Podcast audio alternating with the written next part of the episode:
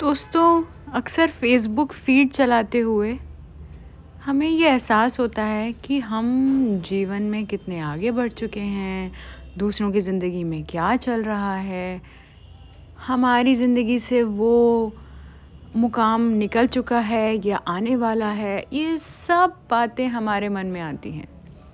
खुशी होती है देखकर कि शायद हम अच्छा कर रहे हैं, फिर चाहे वो प्रोफेशन को लेकर हो या जीवन में कोई मुकाम हासिल करने को लेकर हो। और कहीं ना कहीं किसी की उन्नति देखे हमें लगता है कि काश हम भी उतना अच्छा कर रहे होते।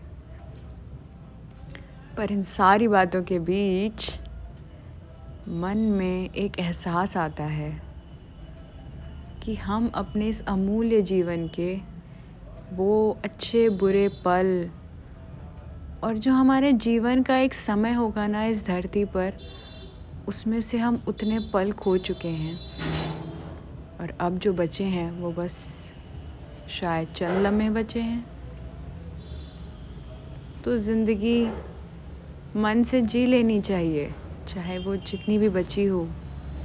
क्या पता कल हो ना हो। सोच के देखिएगा।